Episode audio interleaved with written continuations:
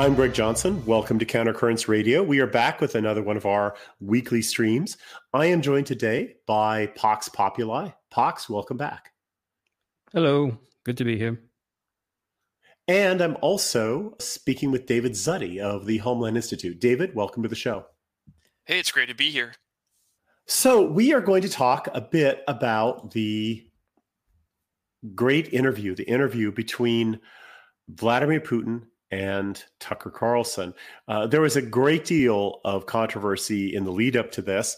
All the libs on Twitter were telling us what we had to think about this well in advance. They were saying that Tucker is a traitor. It's like interviewing Hitler. Uh, he should be barred from the EU. He should be barred from returning to the United States. Suddenly, borders have meaning when it comes to people who have the wrong ideas, as we all know and it was it was pretty entertaining actually you, you got to laugh at this stuff or it'll just drive you mad and and it was also it was almost making me sympathize with Putin and and Tucker, even though frankly, I, I, think Tucker's takes on what's going on in Russia and the people he's platformed, like this ridiculous Douglas Macgregor guy, they're all bad. They're all bad. He's wrong on this. My particular take on this is that basically, for people like Tucker Carlson, the Ukraine war is just a proxy war against the neocons that they're fighting. They're fighting a proxy war against the neocons. And the facts of the matter about what's happening in Russia don't really matter. They're just taking a pro Russian stance because it's the anti neocon stance. And of course, they're also trying to own the, the Dems. But, you know, the, the, the low level version of it is owning the Dems. The higher level version of it, the 2D chess version, is owning the neocons. And I just think that that's the wrong way of looking at this. You're basically allowing your enemies to tell you who your friends are, which is always a mistake, and that the proper the proper position for people on the right is to be pro-Ukrainian, honestly. But the fact that he was getting so much pushback and so much hysteria in the run up to this was making me very sympathetic to this. So I I'm glad it happened in the end. And I asked both both of you gentlemen to share your thoughts about it at Countercurrents, and there were articles published yesterday on this. And I thought it would be nice to have a three way conversation about this. We might have some other people drop in in the second hour and expand the conversation. But I guess that I just want to begin with the question Gentlemen, do you think this was a win or a lose, uh, first of all, for Vladimir Putin? Pox, do you want to go first? Well, I thought it was an underwhelming interview. I think that is a consensus amongst a large part of the reactosphere that it was kind of a is that it type of reaction, especially given all the hype that preceded it. I thought it was kind of a a bit of a waste of two hours of my life watching this interview. Nothing especially insightful was said. Um, at the beginning, Tucker Carlson, before they jumped to the interview, Tucker, Tucker Carlson made a little introduction to set the stage. And he said that he and his team thought that the 30 minute to arguably even full hour long history lesson that Putin gave at the time of the interview, they thought it was a, a filibustering tactic. Um, and you can see why, because Tucker was barely able to get any questions in. And so one half, more or less, of the two hour interview was kind of pointless. Um, and I don't say that because I'm a I'm a dumb uh, modern, you know, American with no appreciation for history. I just live in the present. No, I, I find history fascinating. I think the history of Russia is fascinating. It's obviously influential, highly influential, the history of Russia, but it was a bit much. Um, and, you know, there was even a point where Tucker Carlson had to ask, like, like, sorry, uh, what time period are we in? I'm lost. And Putin says, oh, we're in the 13th century. you know, only only 700 or so years to go. Just bear with me, you know. And yeah. the conversation really should have been brought back on track. We want to talk about some things that are happening in the 21st century. It's not because we're obsessed with the present and we have no sense of history, but it's because there are there are more pertinent things going on right now than you know whoever was ruling uh, Rus in 962 or something like that. Mm-hmm. Um, and so, yeah, some people are admiring his knowledge of the history of his country and comparing that with the class of leadership we have. And that's fine. I think we should mock our leaders at any opportunity and compare their failures and their failings as leaders uh, with other leaders in the world who are doing a better job, perhaps, uh, depending on your perspective. I think we should do that as often as possible.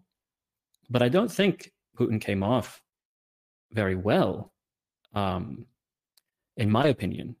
And again, everyone has their own opinions, but in my opinion, there were only two really meaningful revelations or let's let's arguments. go to those get to those later.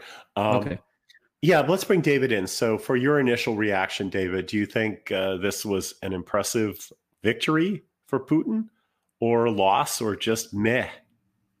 I think it was a very minor net positive for putin and that's almost by accident. I don't know where this it's this is like trying to analyze the Soviet Union all over again. The decision making is opaque, and like I argue, argued in my article, I think a lot of that is because Russia is at some level an alien civilization. They're still white, but they're not part of the Western culture. And I'm not, you know, trying to de-white them or anything, but it's like how Romans and Germans in 100 BC would have would have had difficulty understanding each other, even though they're both both obviously white and European and and we're just trying to there is a huge cr- cultural gap here. I was a military intelligence uh, analyst as a linguist and i learned spanish and i can tell you that knowing the language is not enough. You have to know the culture or you, you make all sorts of mistakes. Sometimes they're funny but you just don't get it. Stuff goes past you and you can't really communicate and that definitely came across here. Uh, I don't know why. I, I, think part of it might have been a bit of jujitsu on Putin's part because in the run up, there is this out of control hysteria about how this was propaganda. He's helping the enemy, which is nonsense. The left interviews edgy people all the time, and nobody cries about it. But I think uh, possibly Putin decided to maybe not do stuff that could be construed as propaganda and keep it as professional. I wouldn't say professional, but kind of keep it as possible to make them look stupid, to basically pull the rug out from under them and make this look hilarious. But I think the people who did lose bigly were the people who kind of idolized Putin as this guy who's going to come on a white polar bear to save us. They lost completely because it became very apparent that Putin either does not care about them or takes their support for granted.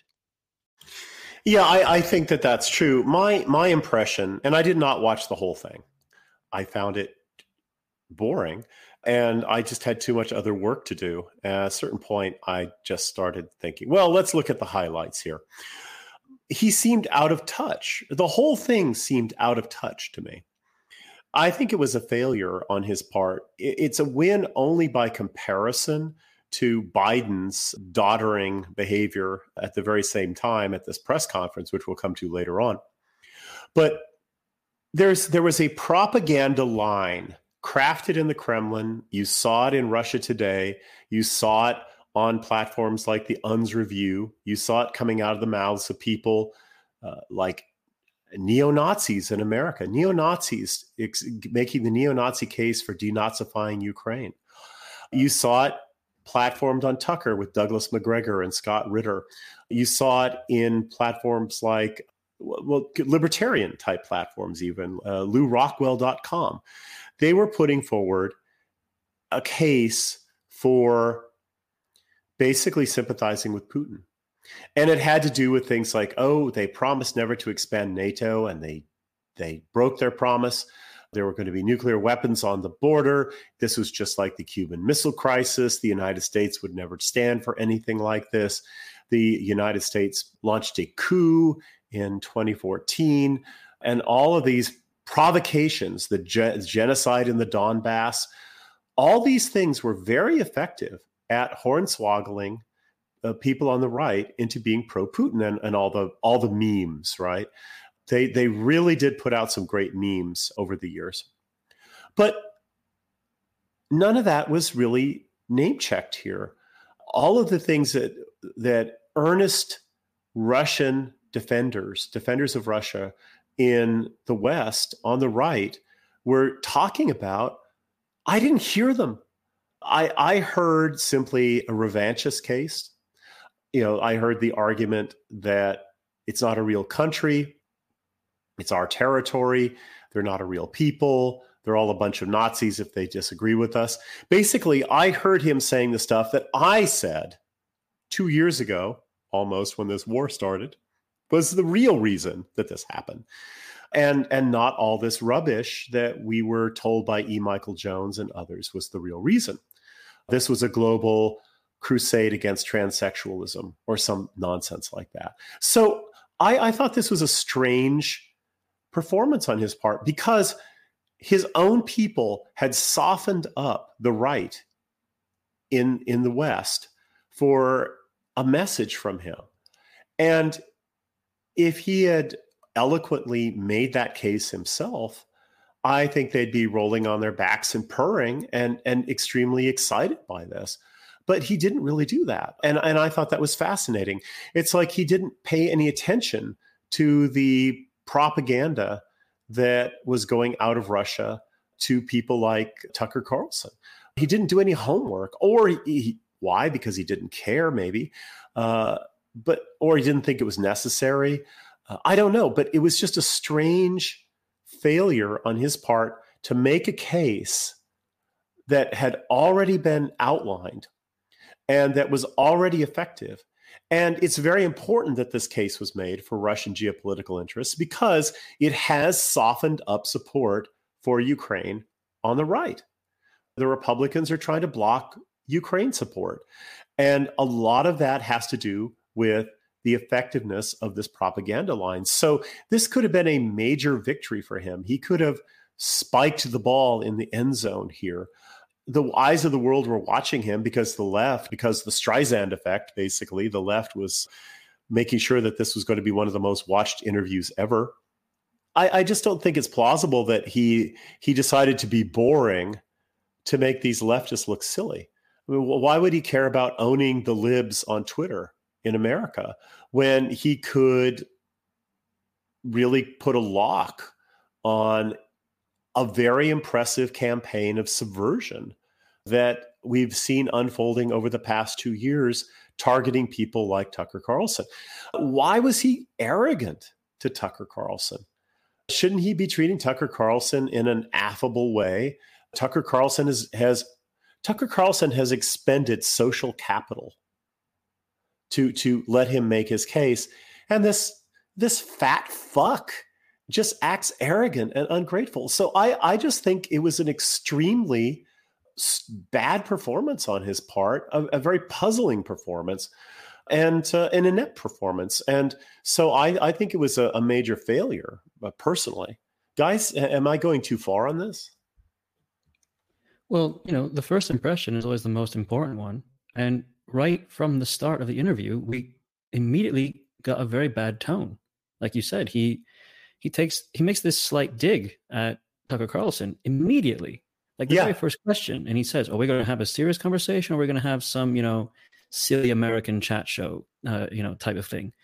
Um, immediately, and then right after that, he launches into the hour-long history lesson. Yeah, and so the first impression, everyone's everyone's settling down, you know, popcorn ready, uh, to watch the interview of the century, I suppose, you know, with the villain of the 21st century, if that's what yeah, your Hitler. Is. Or yeah, with Vladolf uh, Putler, or if your other if your other perspective with you know the, the the man who's going to save the world from uh, liberalism, um, yes. uh, you know, corrupt Western leaders and things like that. And I think everyone, pretty much everyone, would have been disappointed with this. If you expected uh, an entertaining and uh, you know revelatory and spicy interview, you would have been disappointed. And I laughed at Guy Verhofstadt, for example, and CNN, who after the interview are clutching their pearls about how this is how democracy dies because of this yeah. interview. It's like because of freedom of speech. Yes. yes. Spin it, man. Spin this interview don't be so catastrophic. Spin the interview. Putin came off quite poorly. Nothing very, um, you know, scandalous was said, except for things that we'll get to later. In my opinion, only two. And um, you know, like you said, the Putin kind of made the case.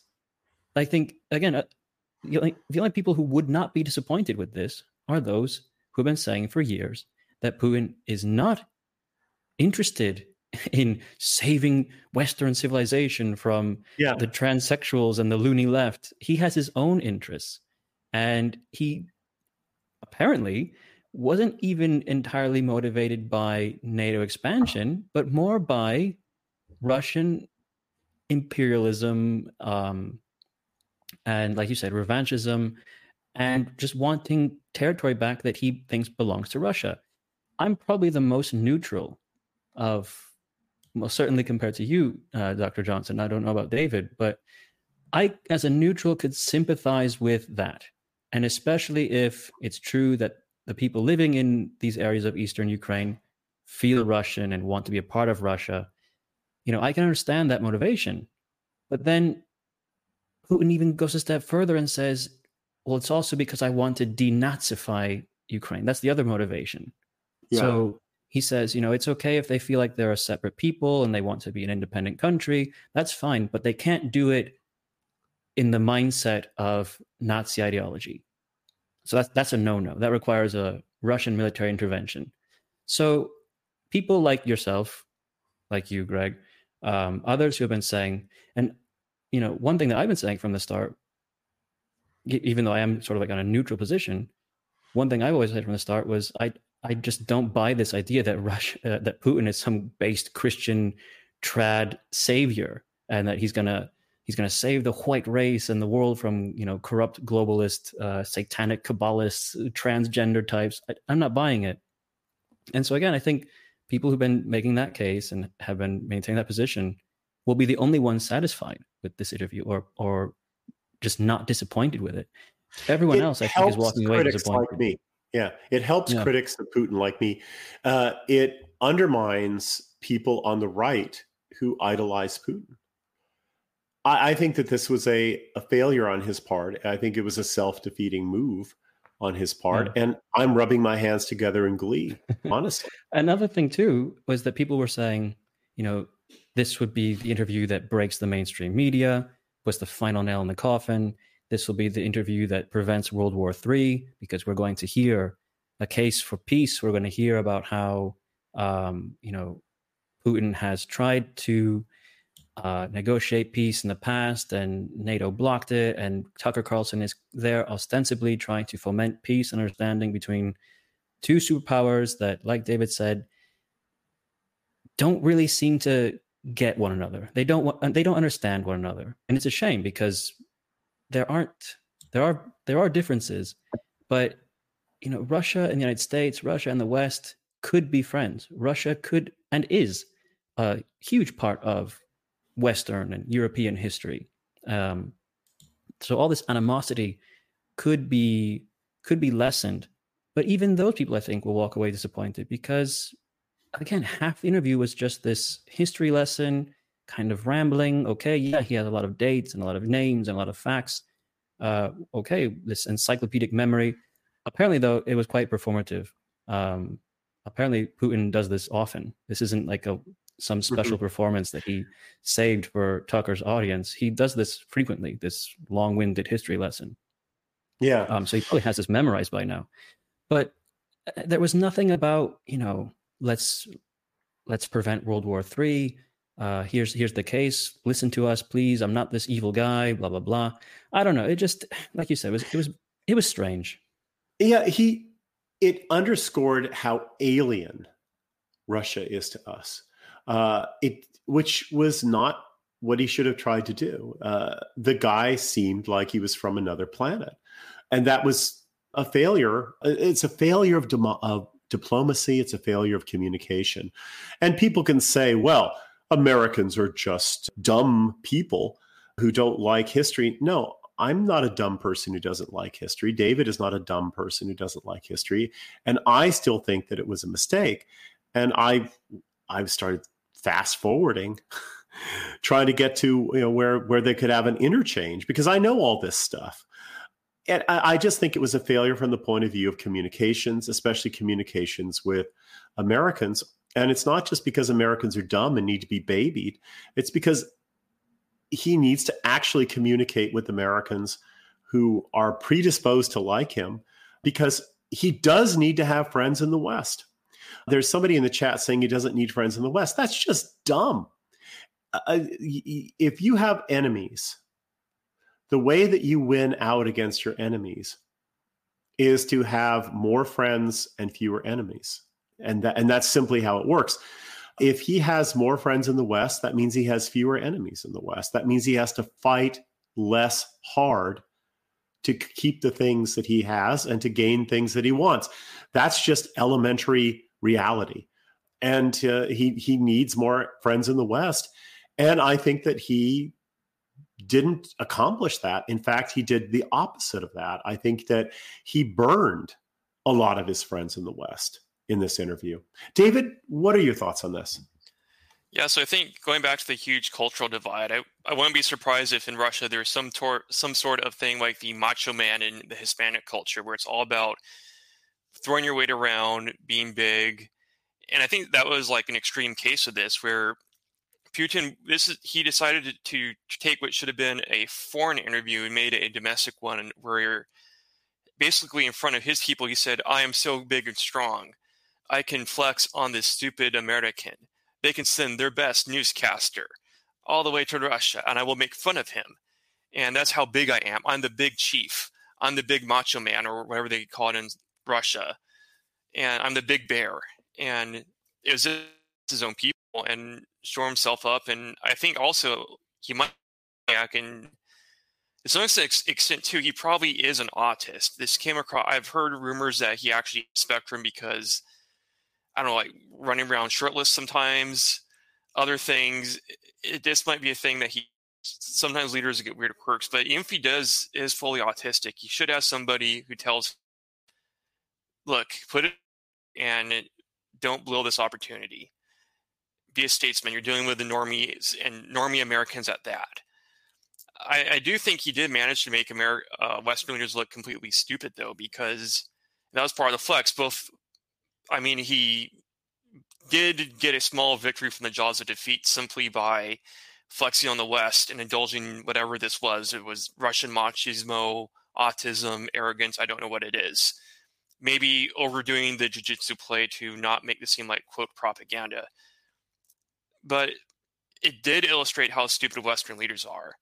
There, nobody can talk about history at any length unless it's simply complaining, you know, playing the victim Olympics about how black people were oppressed this one time the civil rights movement nothing about history really deep definitely not not anything before 250 years that is purely accidental i think even though it was a very strong point. and in a way i am, I am happy putin made that point i'm very much a realist so i hate the game i don't hate the player but if Putin is going to play hardball like this, and we should also play hardball, you know, he decided to play hardball hardball by invading Ukraine, so Crimea River. He he deserves everything he gets, and if he makes a fool of, fool of himself, he deserves it. But also going back to the person in chat saying that he doesn't, you know, need this, need our support. I really want to hammer home so much he does not care about the Russia shills. He does not like you. For example, you have a lot of people who, throughout the ages, have made you know really really sucked up to the Russia side. And I get it, we're all desperate for someone to come save us. Our times are desperate. It's not unheard of to look for foreign help when you're in a bad position. That can backfire, though. Like, part of the reason why Hungary fell to the Turks is that they were dealing with the Austrians. The Turks just kind of snuck in and took over. That's a story for another day. I'm not going to go on a Putin expo- exposition here about that, but it's it's calmly done and oftentimes backfires, but it's not unheard of all these people who really, really go pro Russia, if he liked you, why hasn't he sent you any money, even anonym, even anonymously? He simply either does not care about about these people, these so these edgy dissident people looking for the latest hot take and why Putin is wonderful and he's going to conquer the the lib- libtard West. Uh, I'll just say this: if he he could have easily look, NJP and TRS fell apart in large part due to fighting over money So they obviously were not getting any anonymous donations, snuck, you know, anonymous tips from the Kremlin. He does not like you, and he has other options to go to to like Fuentes. Maybe he, the Kremlin isn't super chatting Fuentes, even though Fuentes claims to have a lot of money. He simply does not need these people. He disrespects them like he disrespects Tucker.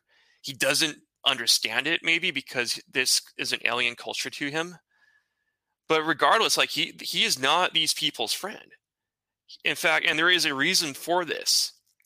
We are dangerous. If we were to take power, we would revolutionize America. We would reindustrialize. We would get rid of the decadent culture. We would be stumped and America would become strong again. Think what Trump says make America great again. That is a Russian nightmare. Russia wants to play on easy mode against another superpower that is weak and decaying but doesn't fully collapse. Now, if we collapse, there's chaos. That's dangerous because you don't know exactly what's going to happen. But he would like a, a country in a slow managed decline that cannot fight back. MAGA and definitely us would make America a threat again. And even if we are more amenable to diplomacy than the current establishment, it's it's do you want to take the risk? Where we might be better to play with, we might be worse. But with the current establishment, they even though they will definitely hate Russia because ideological reasons as opposed to racial or nationalistic or cultural or simply power reasons, they're also easy to deal with because they're so stupid and incompetent. I'll say one thing. I, I do think he did try to appeal to Tucker's audience um, when he was going on about the denazification. And again, he had a very long-winded setup to that topic. But when he when he got to it, he used as an example of how Ukraine is rife with Nazis, and the West too is ruled by crypto Nazis from the shadows you know, he sounded like an Alex Jones fan um, or Alex Jones himself. But yeah. I do think that even if he is sincere in this belief, there is also an element of him playing this up to the sort of MAGA hat wearing, boomer conservative um, American, and also you know the bulldog nationalist uh, in Britain, right? And and just any of the, the you know the huge vast quantity of people who believe the Nuremberg narrative and the Steven Spielberg version of history. And mm-hmm. when he cited Yaroslav Hunka and the reception he was given in the Canadian House of Commons as evidence of this secret cabal of Nazis who rule Ukraine and rule the West, I mean, I rolled my eyes. I nearly facepalmed because I wrote a two part essay. I think I wrote nearly 10,000 words on this thing that happened in Canada with Yaroslav Hunka, a 90 year old World War II veteran who simply fought against Bolshevik invaders. And he had every right to. Yeah. But, you know, he is a neo, he's a, he's a Nazi. Ukrainians are Nazis, therefore, and Canada uh, is a Nazi state, therefore, too. I mean, it was, it was low IQ tier uh, stuff that we heard from you know the the, the boomer right. I, I, they're not all boomers. Many of them are not boomers but i guess it's just being lumped in under that you know under that term. Um, but i think there is an element of that. I think there is an element of vladimir putin playing this up. You know the, the world asks why did you do it vladimir? Why did you invade ukraine? And he says well i'm i'm fighting the nazis. Don't you want me to fight the nazis and that's yeah. sort of like a, a justification. And and that's he has actually played this up um, in such a way that even if he's being sincere i think there is an element of calculated intent here as well because it's be, it's because of that. It's because of playing this up. I'm fighting nazis in ukraine. That you've got the jimmy dore types the maga types um, and so many others to take his side and say, yeah, base Putin, way to go, Putin. He's fighting the Nazis. And look at our, you know, you get the Jimmy Dore type of person who's finally seeing that the West is ruled by corrupt traitors, but he's he's he's seeing that because of the wrong reasons, or he's making the wrong conclusions because now yeah. he and types like him are saying, "Oh yes, the West is full of corrupt leaders." Because they're pro-Nazi, you know, they're, yeah. they're, they're supporting Nazis in Ukraine. No, that's not why they're corrupt and traitorous. Um, but Putin has managed to convince a hell of a lot of people in the West that that is what he's doing and that it's a good thing. And that's why we should take Putin's side. So I do think there was an element of him trying to appeal to Tucker's audience or a Western audience when he plays that up. Um, but for, for me, it just it just really makes me roll my eyes. And I also don't see much difference between him. You know, it's it's, it's as equally hypocritical what he does and what, for example, United States and Britain do. When the United States goes around bombing democracy on people whether they want it or not, when they, you know, say to Libya, okay, you can be a sovereign nation, but not that way. No, no, right. no, no African currency for you. Get back on the dollar. You can't make that decision. And now we're going to bomb you. Well, I, I'm failing to see much difference in when Putin says to Ukraine, okay, you can be a separate people, you can have your independent country, but not that way, not that way. And I'm going to justify my special military operation by calling you all Nazis. When really, I just think he doesn't like nationalism. And that's why a lot of people on the West, uh, you know, European nationalists, Americans who have taken the Putin side, make me kind of roll my eyes too, because it's like, like you've been saying, David, Putin's not on your side. Um, and it just because we live in this idiocracy age um, you know n- nuanced opinions opinions that don't reduce everything to black and white good guys versus bad guys like it's some fucking star wars film uh, you know i have people who call me a zigger and then i have people who call me a ukro nat or whatever it's whatever the derogatory term is um, because you can't just analyze this objectively you end mm-hmm. up having they they place you in a in, in, one of the sides and say, "Oh, you're on this guy's side," or "No, you're on this guy's side." Um, I'm on my own side. I'm on the third position. I'm on the side of nationalism, of nationalists, and I want what's best for uh, my folk, European folk, um, and that's why I want nationalist leaders who won't get swept up in these wars. And I think Putin did kind of let the cat out of the bag and implied that he wants a sort of civic nationalist globalism, but just his version of it. Uh, yeah. with, I guess you know extra vodka and fewer rainbow flags. But yeah, that's it. You know. Yeah, uh, it's. I'd probably be in very big trouble in Russia as a nationalist. Oh, um, oh, you absolutely would be in big trouble. You would be in big trouble if you advocated for the interests of the Russian people in Russia that would get you gulagged. Uh, so yeah, uh, one thing I want to say in response to what David said and what and also what you said is that there is actual evidence that money was funneled from Putin's Russia to black nationalist groups in in America. I forget the name of the group, but people have been put on trial. There have been charges. There have been no charges of Putin funneling money to white nationalist groups in America. Although there are plenty of white nationalists who are, are basically panting for that, and we're hoping for that to happen. But I don't think there's been any objective evidence that that actually took place. And I would imagine that if the feds had evidence of that, they would they would use that they would use that against organizations. The the most plausible evidence is that well, yes, NJP got to use a barn owned by this Bausman character who is being funded by this guy Konstantin Malofeev, who is also the guy who funds Dugin. Very much involved with you know deep state Russian geopolitics. Okay, that's the that's the best case that can be made uh, favors were exchanged, right? It's, and it's circumstantial. The Kremlin took them serious at all. They'd be getting a little bit more than a barn, I think. Yeah, absolutely. And and and and the point is this: you see in Soviet propaganda, you see in contemporary Russian propaganda, you see in Iranian propaganda. What do they always push? They push radical egalitarianism in America. Why are all the black people being oppressed in your country? Why is George, why was George Floyd martyred? shouldn't you intensify your self-loathing and cater more to the black and brown people? That's what they push. Why do they push that? Because it weakens us, and they know that it weakens us. They would not aid any groups on the right,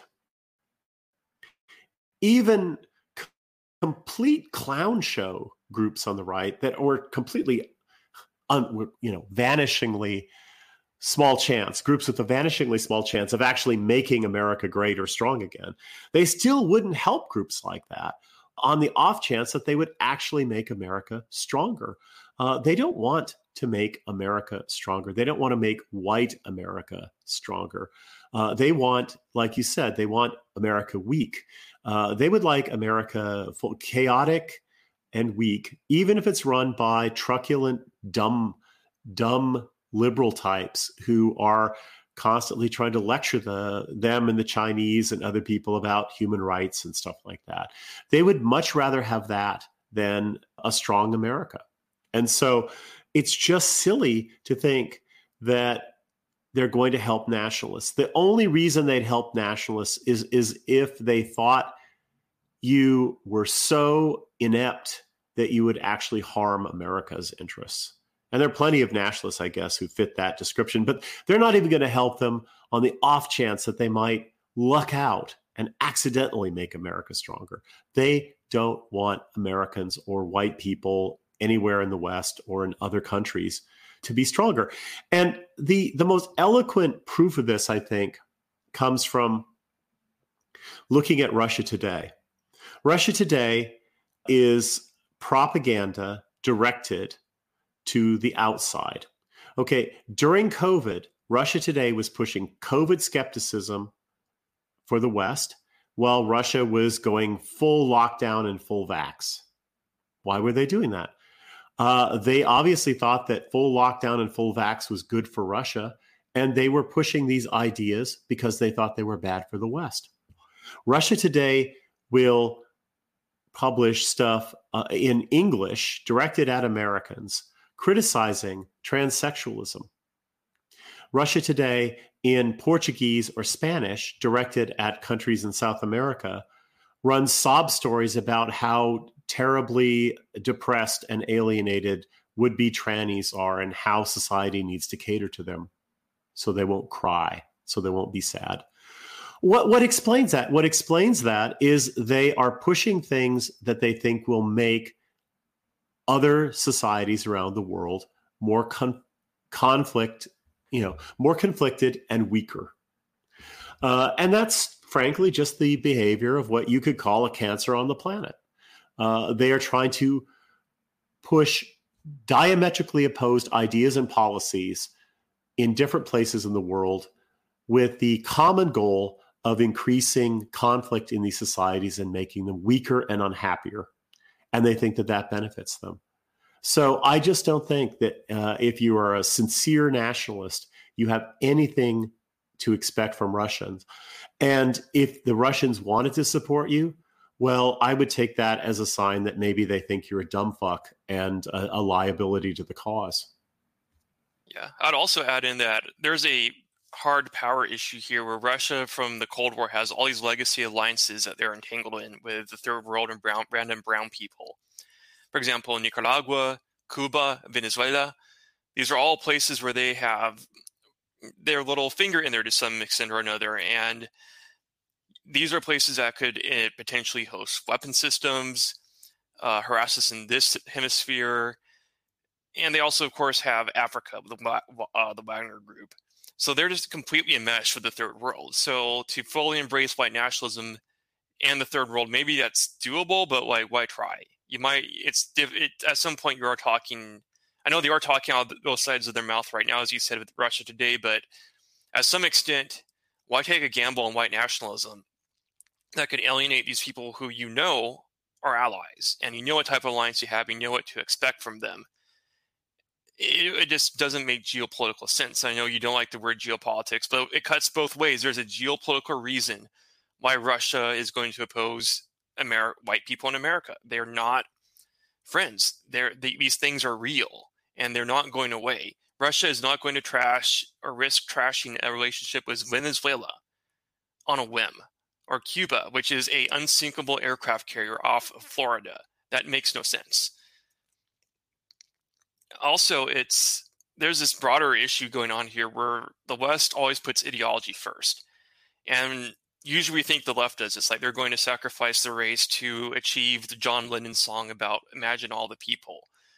Or all this stuff. The, the right does it too a little bit, where they want to, you know, paint the paint the wor- world their color of ideology, like it's a paradox map game. But other people, but especially Russia and Putin, they think in terms of power, and it, and in for them, ideology serves power. For us, race, power, ideology, they all serve ideology. So that's another huge issue where we don't understand each other, and there's going to be clashes and all that. And another thing also is that the the boomerisms with, with Alex Jones, it shows that he might be trying to sabotage funding for Ukraine, but he doesn't care about. I, I just thought that was weird because he could possibly sabotage funding while also alienating people that would fight the war because the boomers, the Alex Jones crowd, these aren't the people who would be resisting a draft. And I thought that this is very, this is very surprising me because I thought Putin could do this thing where, due to the current due to how people see Israel as a white colonial power erroneously, very incorrectly. All the leftists in America would, if there is a if there is a global conflict, it's likely that it both involve the the Iran slash Israel and Palestine and Russia, even if Russia was simply doing propaganda work. So the the Palestinian kind of Muslim side could hit the left with anti-colonial propaganda, third worldism, old crying brown people. Russia could hit the right wing with traditionalism and all this and managed to alienate both sides. But Putin apparently doesn't seem either miss this opportunity, did not see it, doesn't understand it, or discounted it as a done deal. I don't know. So it's like the Soviet Union again. He's like a mystery and a riddle wrapped up in some cringe. I like that. Um, Pox, you said that there were a couple of things in this interview that yeah. you found genuinely interesting. Do you want to talk about that a bit? I know you're going to have to leave in about 15 minutes. Yeah, and I think it, it dovetails with what David was saying and what you were saying earlier about how Russia today promotes these certain things. You know, I think Russia there's recently um, there was a document out of China. It's quite redacted but it was analyzed. Uh, I don't know if it's recently. It, it, I think it it kind of was spoken about. It's from a few years ago, but it, it made uh, it, it, caught attention again. I think Steve Sailer wrote something about this as well. And basically, it was about how the United States investigated Chinese racism, basically, and realized that China is a monoculture, and that gives them an edge and a strength. And China looks at the United States and the West in general with its multiculturalism and sees it as a huge weakness. And so I think in a competition of powers, Russia is merely identifying the weaknesses of the West, their liberalism, their um, d- dedication to a multicultural and pluralistic society, and they're exploiting that via propaganda, via the propaganda war. Um, so they're they're just being very Machiavellian in, in that in that sense, um, you know. But I think that again trying to be neutral and and um, I, I just want this war to be over. Um, I think that there are legitimate reasons for Russians and for Putin to look at the West and see, um, kind of like what you uh, used the term there earlier, Greg, this cancer on the planet. Um, so two things that because it's it's it's all well and good to analyze Russia's motives, Putin's motives, and and debunk some of the lies. Um, I'm perhaps being robbed, and my dog is going to protect me. I don't know if you could hear that. but anyway, um, so it's all well and good to analyze that and definitely debunk some of the, the nonsense about you know this guy on a white polar bear who's going to save us all. But it's also worth analyzing the West and its motives and what's going on here. Um, and there were two things that Putin said during the interview, which I, I thought were worth paying attention to. He, and again, if you believe him, okay, but he said that one, uh, Boris Johnson and his handlers went in and sabotaged peace negotiations in Istanbul. He said that he had ordered the withdrawal of uh, Russian troops from Kiev in a sign of willingness to negotiate without, you know, this threat. Uh, you know, you can't really negotiate when you're holding a gun to someone's temple. So he pulled the troops back as a sign of willingness to, to negotiate peace uh, under fair conditions, only to have the promises from the other side uh, broken. Um, and then he also mentioned that Nord Stream Pipeline 1 was not affected by whatever the hell happened there. And he implied that only the United States was capable of doing that. Um, and so Nord Stream Pipeline 1 is was not affected. It's fully functional, fully operational, but Germany won't open it. There's all this Russian gas waiting to be supplied to Germany and therefore much of uh, the rest of Europe. And Germany doesn't want it. And so Putin's, you know, bemused, he's scratching his head and wondering what's going on here. And it made me think of the ulterior motives that the West has for this war of attrition. And you look at the way that the West has betrayed Ukraine, even with this piecemeal support, uh, neither going all in nor just letting this conflict be regional and play itself out. Um, uh, I remember when Larry Fink said that the war in Ukraine is going to fast track the deployment of central bank digital currencies. Um, so, if the West has ulterior motives for this as well, and part of that is the sort of controlled demolition leading into the Great Reset and all these other things that, uh, you know, the the WEF crowd um, and the BlackRock types want to implement, you know, you can understand why Russians and and dissidents in the West are looking at uh, the NATO powers and are disgusted, and that's why they've been easily taken in by Russia Today propaganda. But these are legitimate points. I mean, I would, you know, where are the journalists who have gone to Boris Johnson to say, "Is that true? Did you do that? And who told you to do that?" Who who told you to come up with this idea and and tell the Ukrainians not to accept these this peace negotiation and and continue the war? Uh, he wrote something in the Daily Mail and just got pilloried for it. All the comments were negative. Uh, so where is the where is the the where are the truth seekers? You know, where are the journalists pushing back on Boris Johnson for that? Where are the German reporters who are going to ask their leaders, what what we have a pipeline that could be open, it's fully operational and you are refusing to open it, our economy is in the tank. Our future uh, for energy looks bleak, and we have this potential to avoid this disaster, and you're not taking it. You know, there are things worth asking and and um, uh, figuring out here, and those were, I think, the only two real um, enlightening moments of the interview that made the interview worth watching. Because the rest of it was like we said, kind of boring and kind of rehashing, you know, boomer truthisms. Um, but I, I do think that this is why I've been a neutral is just because both sides, uh, apart from the Ukrainians themselves, who I think do, you know, like every nation, have the right to live uh, in a nation state of their own and decide things according to their customs and their traditions and their desires and I feel bad for them.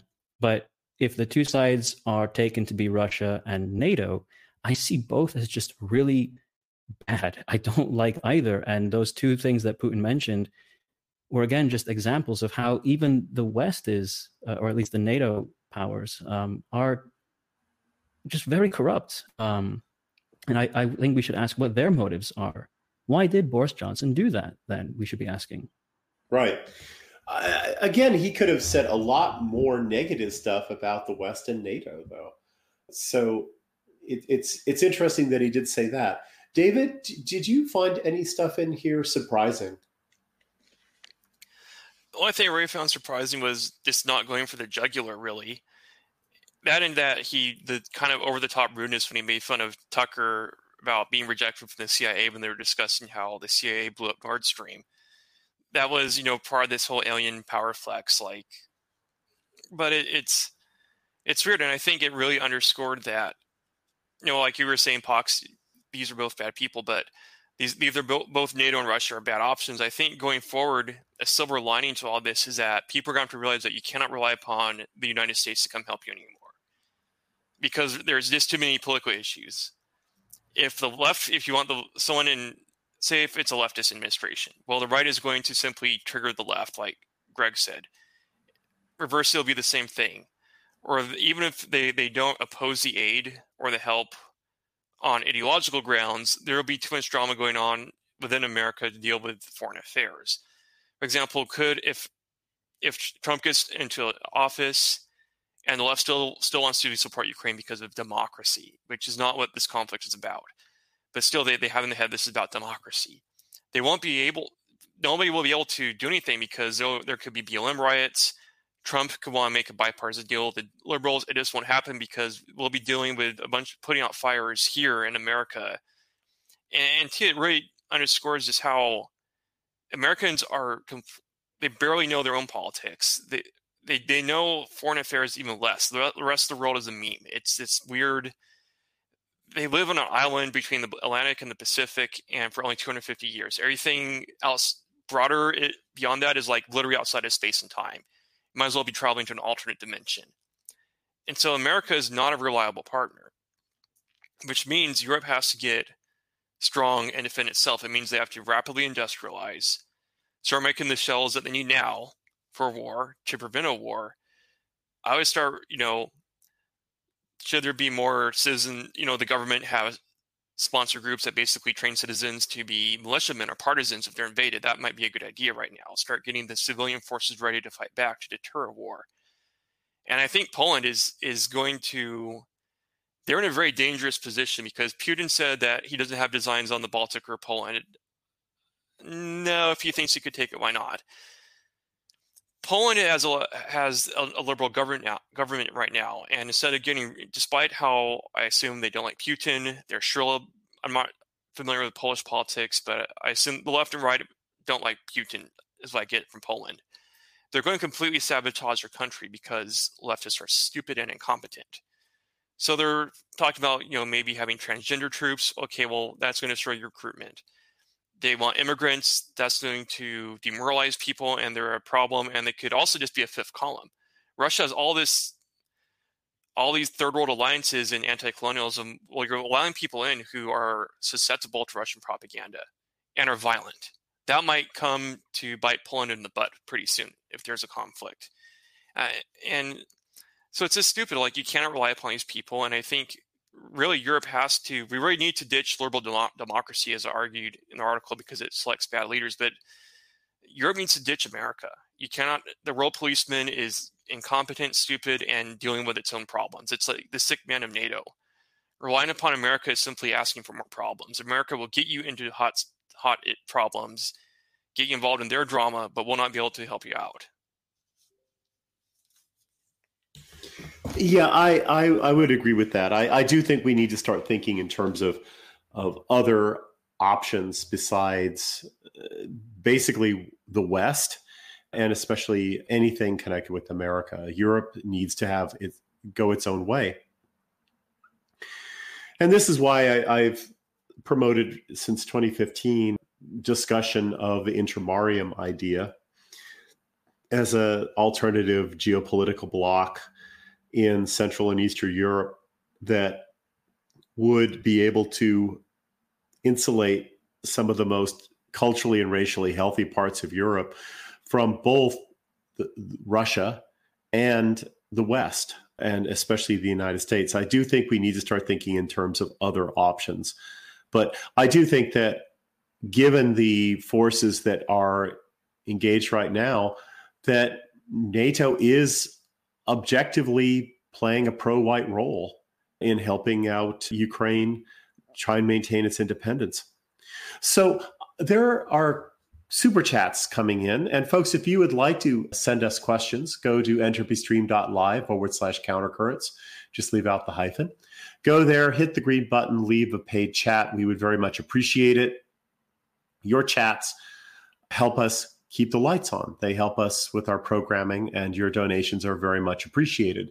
So let's actually look at a couple of chats that have been sent in. One dollar was sent on Odysee by Dissident Echoes. Do any content creators in our thing actually say that Putin is a base savior? I feel like some of this is a straw man. I've seen people give Russia the benefit of the doubt do the NATO stuff, but I haven't heard anyone who actually say that Putin is our guy. Uh, oh come on! Yeah, oh come on! I do. Vincent James, Lauren Witzke. Uh, come on! This is not. Yeah. I mean, I document this. Pax Tube, um, E. Michael Jones. Anyone who's on the Christian nationalist meme thing loves Putin. Thinks that he's this uh, Christ-pilled savior based in trad who's going to take on the loony rainbow left and save civilization. Give me a break. Pay attention then like this these people are out there and they've repeatedly done this. But of course with some of them maybe they're not being sincere. Maybe it's all a meme for them too. Uh, and it, that may be, very well, uh, well be the case. But give me a break. These people are out there and they've been doing this for two years if not longer. People I, I, agree. There are clips of, of Senor Fuentes just going, just praising Putin nonstop, like he's a god or whatever. And he yeah, led like, a chant of Putin, Putin, Putin, and demanded a round of applause for Russia in the latest, you know, the the last uh, AFPAC debacle, whatever the thing they did there, where you know uh, the blonde bimbo from Congress was invited, and two months later they're at each other's throats and doxing each other and insulting each other. I don't know what you know. The America First thing is just so full of drama, um, but yeah again, Fuentes is on stage at that thing. So can we get a round of applause for based Russia? And then the crowd starts chanting Putin. Give me a fucking break. Or, or, or maybe he was just being an ironic zoomer and it was all just for entertainment. Well, then it's even more retarded. Yeah, yeah, it's like you're trying to apply irony. This isn't a video game. This is like the actual thing. This is the actual war. These are Ukrainians and Russians are white. For that reason alone, you should take this seriously because white people are killing each other. And I, am just tired of irony in general, but especially for something like this where it's a war. It's just eh, can you imagine people in World War One or the, the, the, Spanish Civil War treating it like a meme or a joke? It's a stupid too. Like we've seen the Telegram feed for two years now of the NJP crowd, Eric Striker, others simply praising Russia nonstop, or at least taking a very strong anti-Ukraine stance. So it, it, it's you can tell that they think that Putin could come in on a polar bear and save them, but Putin doesn't even think about them at all. It's like this unrequited love. I think yeah. a lot of them right now are having a little breakup. They might need to listen to them some Taylor Swift music about breaking up because they're having a breakup with their daddy, their their their savior figure. And but yeah, there, there's there's a lot of Putin saviorism out there. It's not just a straw man that we are inventing. This is almost a hatchling type question. Uh, but maybe this person is just new to the internet. Maybe this person has just wandered into the internet and doesn't know the history here. So, giving him the benefit of the doubt, we'll just say, yes, there's a huge amount of this stuff out there. And another thing that's very interesting is that on social media over the last 48 hours, and really since the since the Putin speech or Putin interview actually uh, aired, there has been a great deal of bot like I won't call them bots. They're they're just they're people who are furiously typing out pro Russian talking points, and it's as if these people have been rebooted to February of 2022 all the arguments that have been slaughtered and buried a hundred times over to the point where uh, the, the Putin people just stop making them. All of these arguments have come back. It's like it's like the end of times. Uh, it's like all the dead memes have been resurrected uh, and are are back there on the web. My tiny Twitter channel has four freshly minted pro-Russian stalkers Uh, and and apparently some of my friends, including uh, you, Pox, and and also Gadius, are being stalked uh, by these same people. You yeah, look at their I, profiles. I blocked it today. Yeah, just today. Yeah, it's like yeah, you, sometimes you don't get notified if their comments are incredibly rude or profanity laden.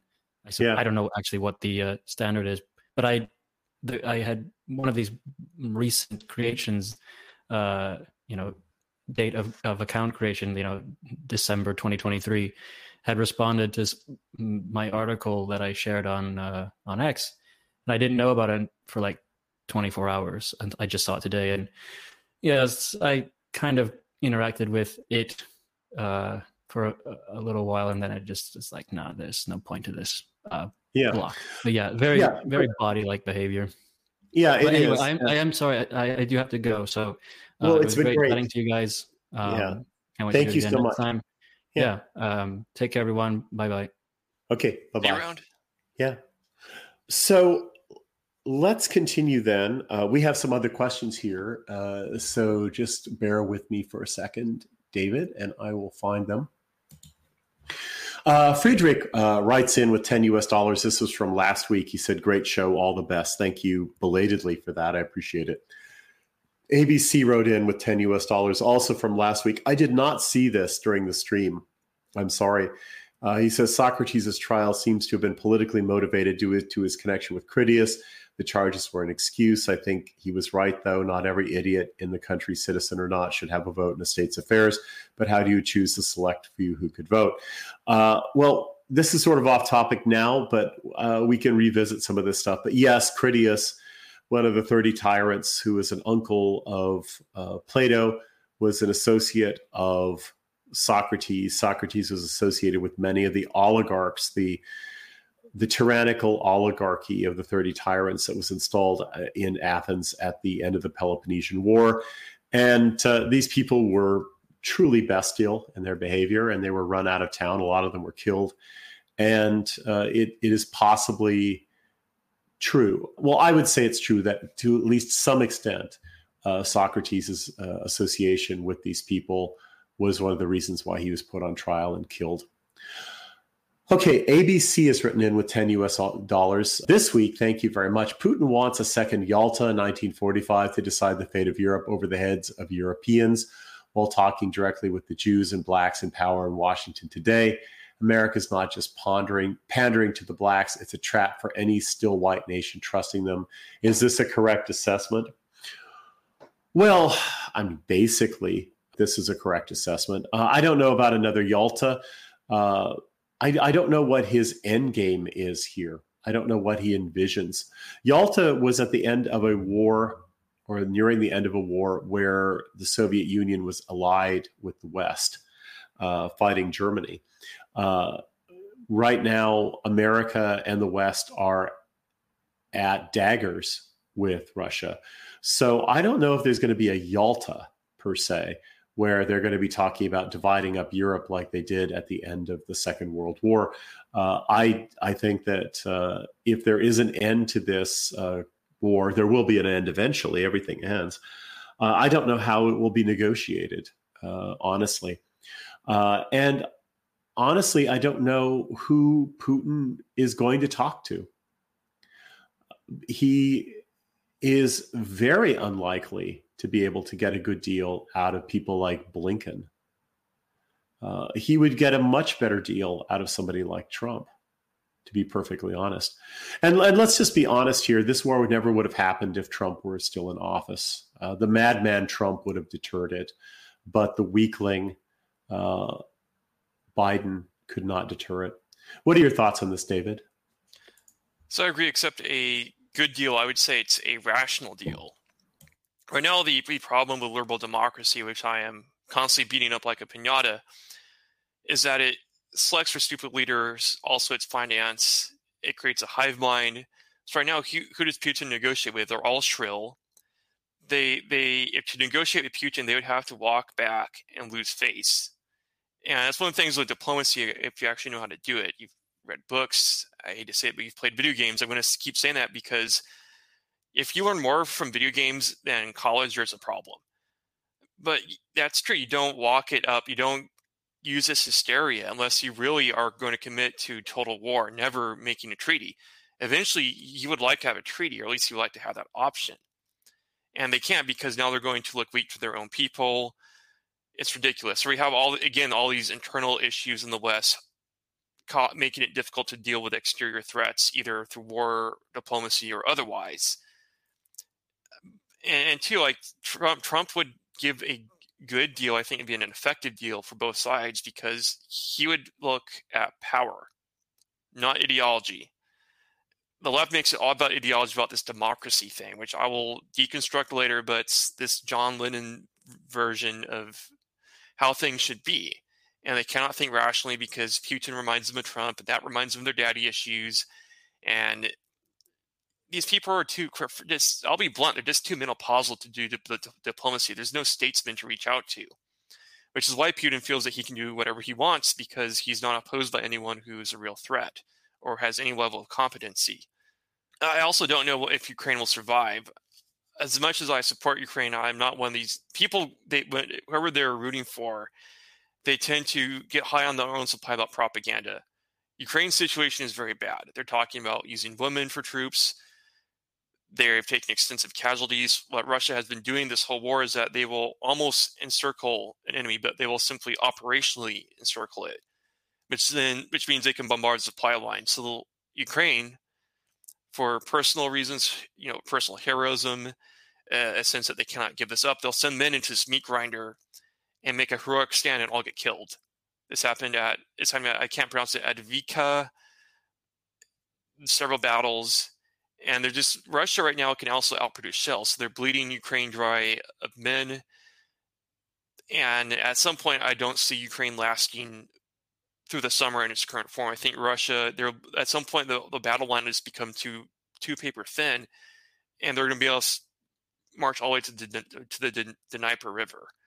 At that point, Ukraine might collapse. Also, there's been a problem with Zelensky trying to fire a general who was beloved and more rational favor for an ideologue who wants to go on the attack, and it's it's it's very ironic with Putin calling Ukraine Nazis because this is how Germany and the Soviet Union just you know really tore each other up is that they felt they could not take any a single step back on the Eastern Front for political reasons. So just throw themselves at each other and make these desperate last stands instead of making tactical retreats.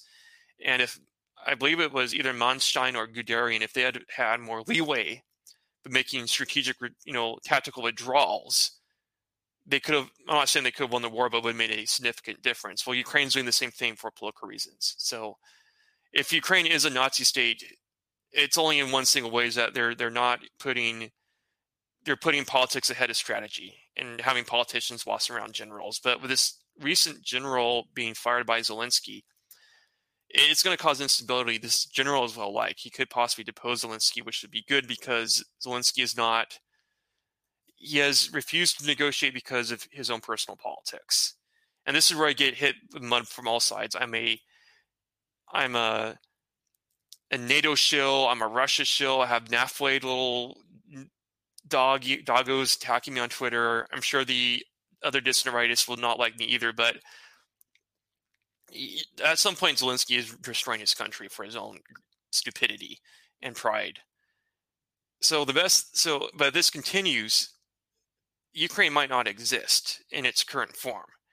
At which point, who they negotiate with? It, it might be a new state. I know um, Hungary people in Hungary, Hungary and Romania have made noises about taking over lost lands. Those are a minority in, in both countries but it, might not exist. I mean, at some point, Zelensky may not be capable of negotiation either. I think the best thing that could happen would be a coup in, in Ukraine, where someone takes over who's more responsible than Zelensky and just looks this as purely power. They just come to terms with they cannot retake a lot of this land or basically any of it, or if they can, it would not be worth the, the price in blood. Make peace and prepare for the next war or to deter the next war. But that's a long shot. I'm not very I'm very I'm not I'm very pessimistic about this. Okay, we have another question here. One second. Tom has written in with 10 US dollars. To those who don't think that Russia has many of the same problems as the West, check out James Corbett's coverage of Putin's and Russia's conduct during the corona hoax, I'm coming from the same place as dissident echoes in the chat. Okay? Okay, $25 have come in from the rules of reality apply. Last week, you and Paul Kersey discussed why no champion of white interest has arisen. Crowns in gutters all across the West. What are the conditions necessary for an Alfred and his aldermen to arise? The legions are willing and waiting. I, I, think this is a fascinating question. I'm actually writing an essay slowly called Eternal Glory uh, because I think it's a, an important question. Uh, and I want it out there in print, not just talked about on live streams. Uh, I think it is absolutely true that whoever turns things around for the white race, whoever saves the white race, is going to have eternal glory this person will be revered as a godlike figure for thousands of years.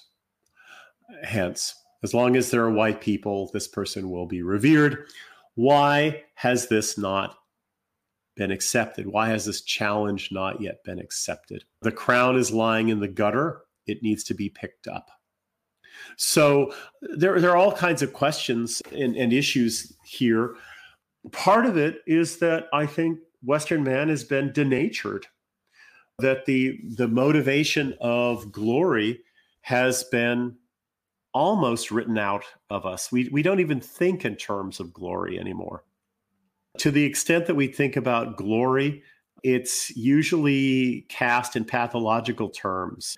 Chicks say you and you, your male ego, right? Oh, you and your male ego, I roll that kind of stuff.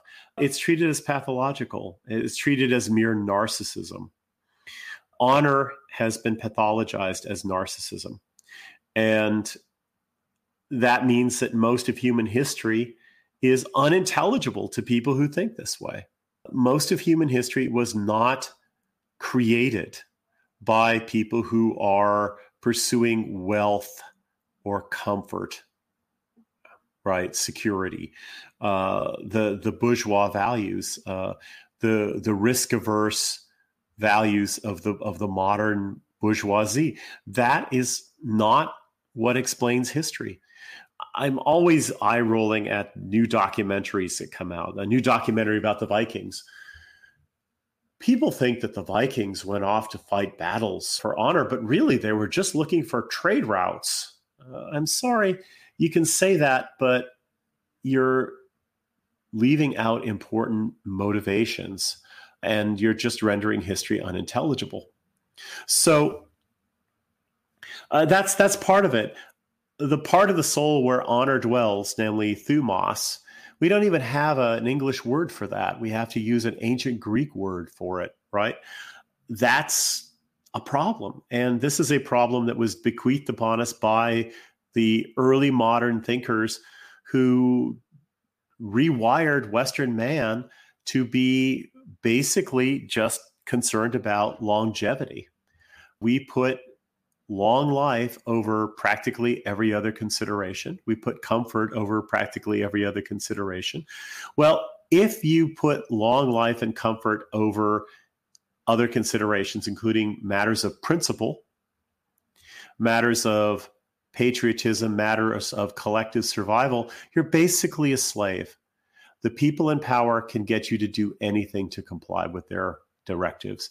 They can keep you a happy slave while your people are slowly exterminated, and that's what's going on.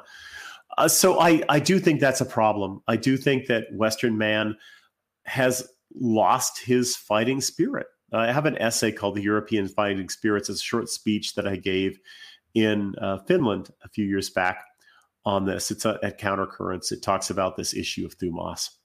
So that's that's one issue. Okay. The other thing is that even the greatest man can't go it alone.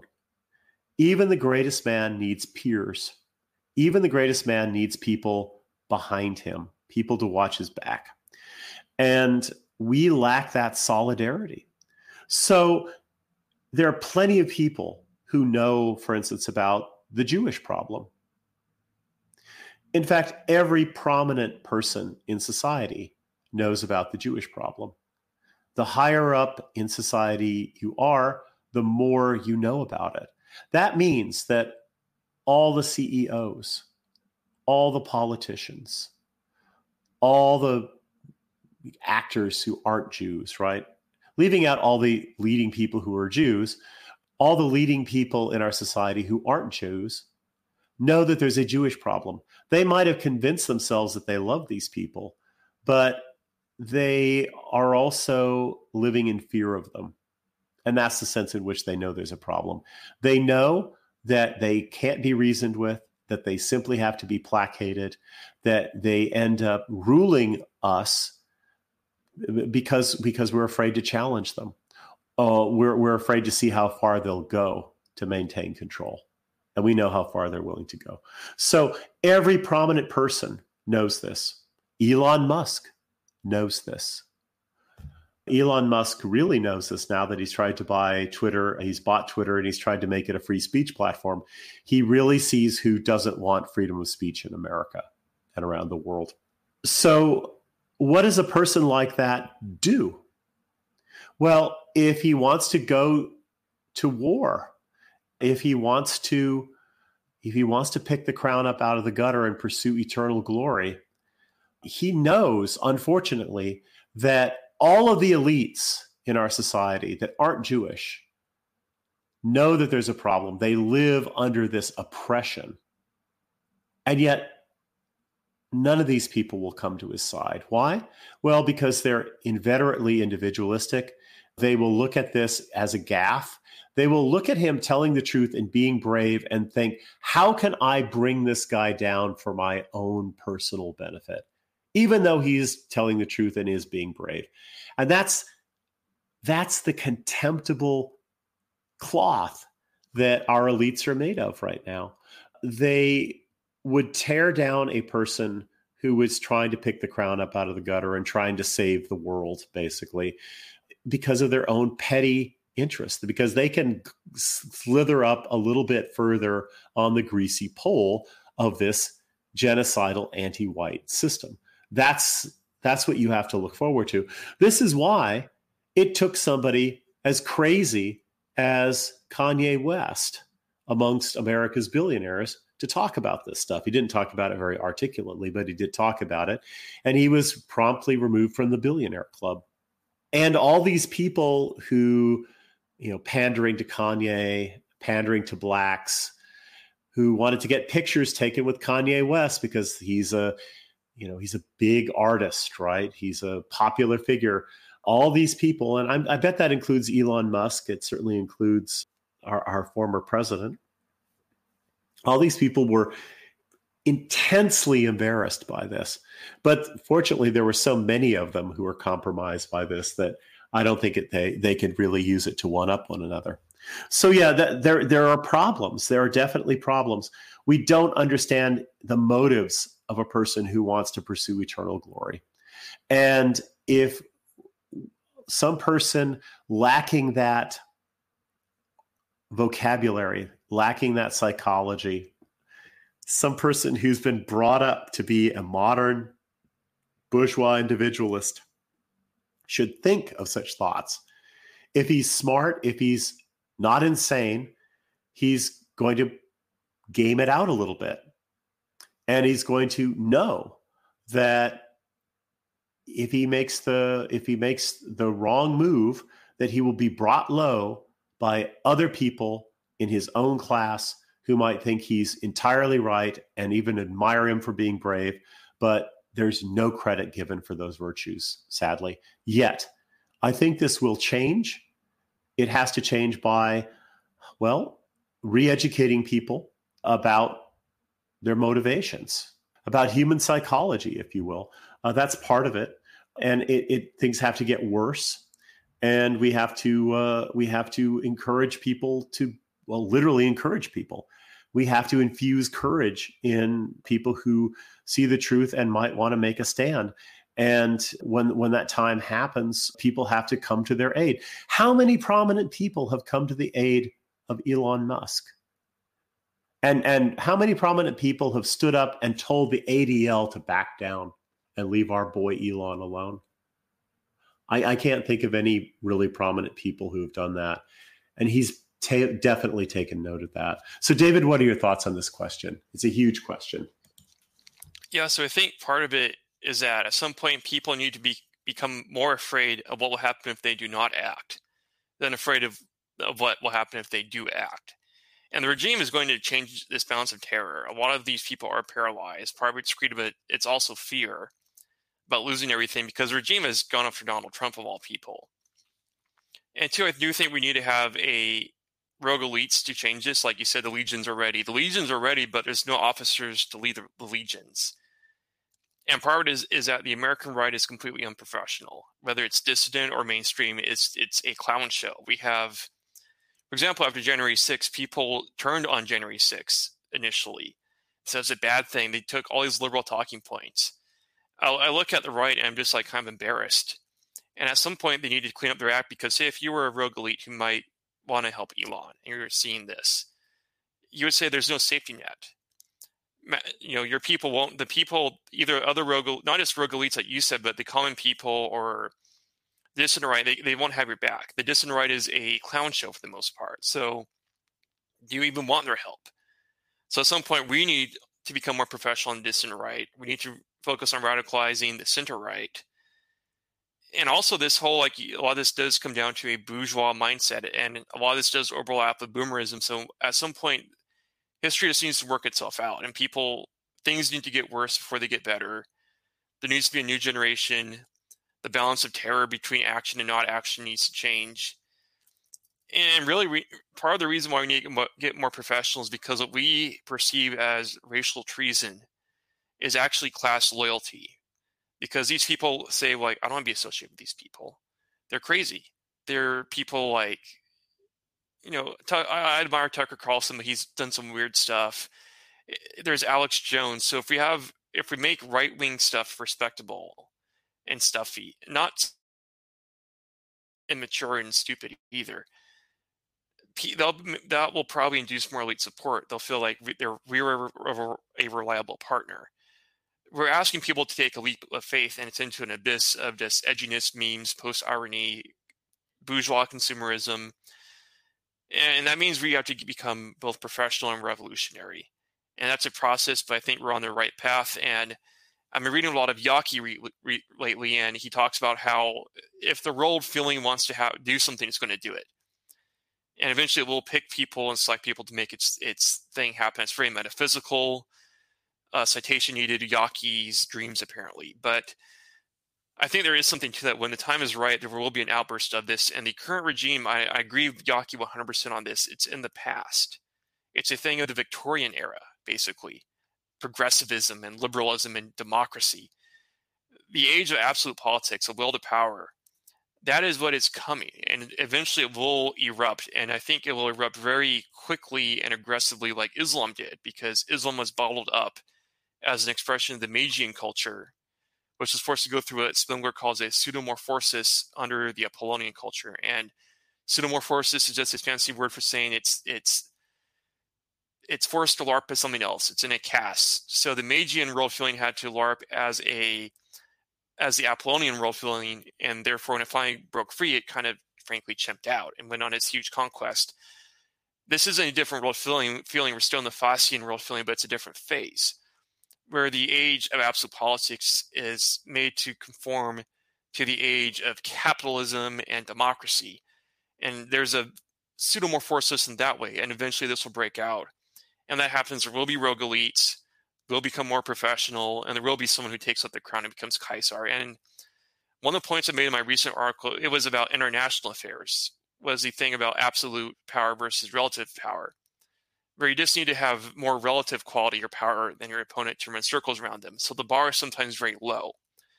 For example, Putin, you know, Moscow's competition is DC. This is essentially two retards slapping each other. The comp, the bar for being excellent is pretty low. Well, eventually it's the same thing here. The the bar is very low because there's no competition. So eventually, if someone can finally get some modicum of quality, they'll be propelled to Kaiser status very quickly. Mm-hmm. Uh, Dissident Echoes is written in with one US dollar. Thank you again. Do you believe that Fuentes stroke Christian nationalism received outside funding to help fracture our movement? They derailed a lot of the discussion so that it's no longer about white interests. Well, honestly, I don't know. One could speculate about that, but my my feeling is that I, have been around this a long time. I've been around this 25 years. And I've seen a lot of people do the Christian nationalism thing. Eh, this isn't anything new. And my feeling is that most of these people are sincere and that uh, there's always a supply of people who are going to do this uh, sincerely but yes, it is divisive. It is problematic. And if these people didn't pop up organically, it would be necessary for our enemies to create them.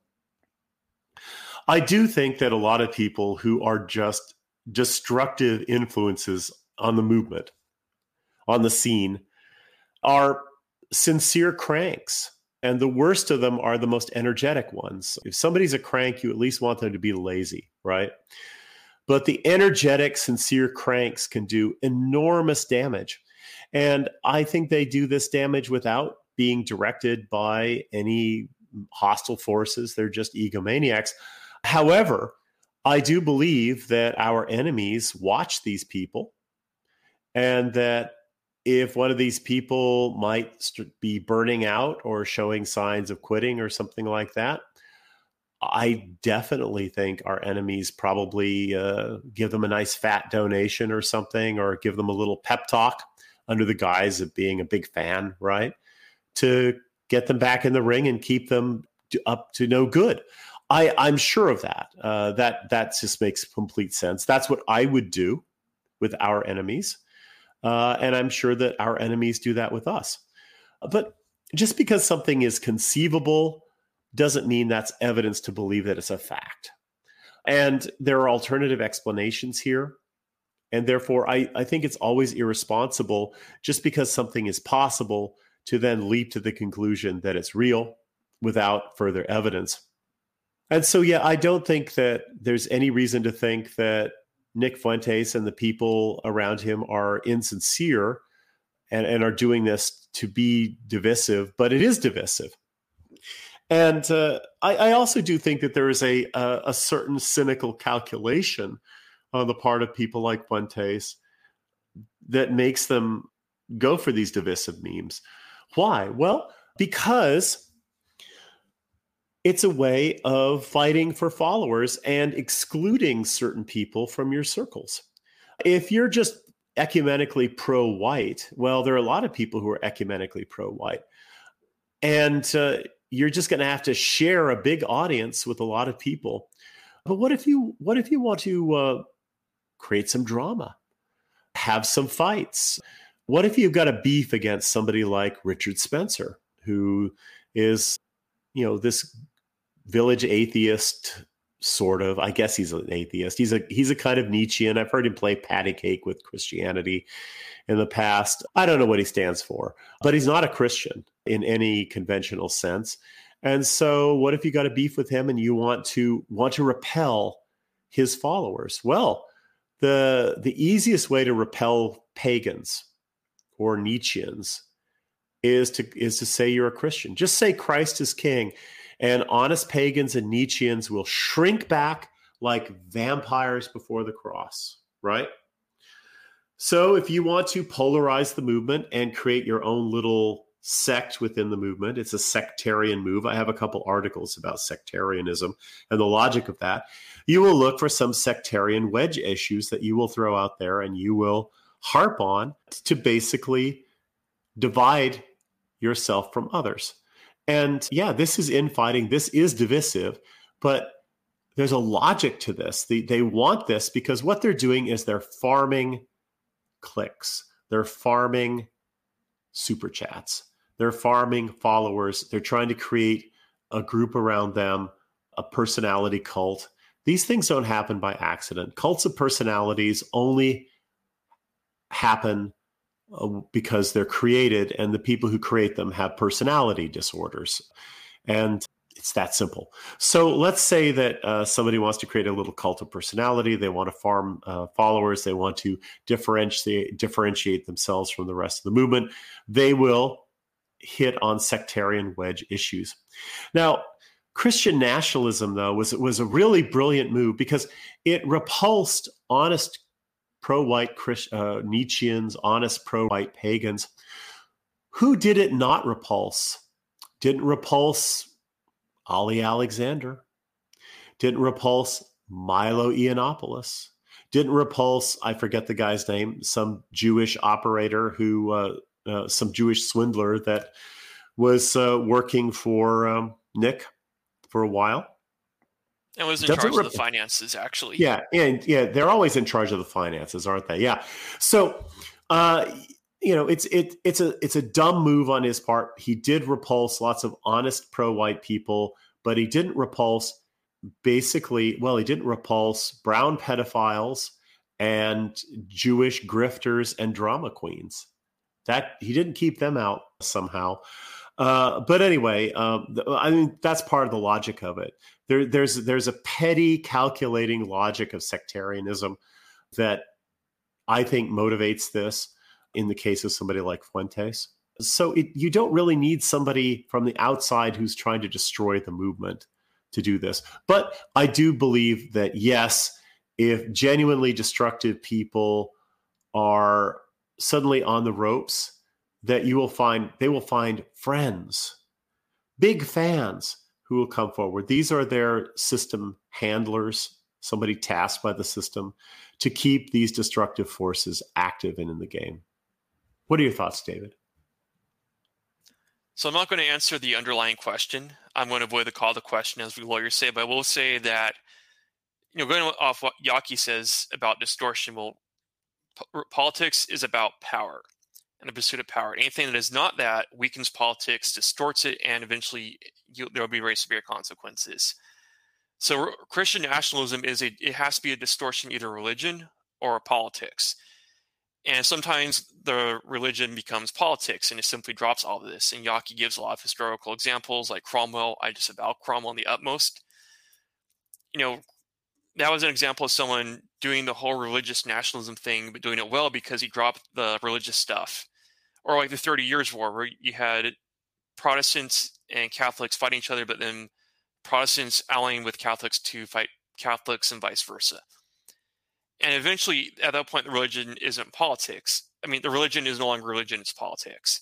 So you have to distort one or the other. One of them has to be distorted the question is which one and for most of, of post world war ii history it's been politics has been distorted. After racial politics were defeated everyone jumped on, on religious thing as a very cheap substitute fuentes actually is trying to, to distort religion in for the politics he does this a lot, like all these strange associations. He associates with people who are Jewish, but then they get a free pass because they do this silly ritual. And so he's not intentionally distorting politics. However, he's doing the, the distortion of religion so clumsily that he ends up distorting both religion and politics. He religion's supposed to be the pursuit of truth and God and all that.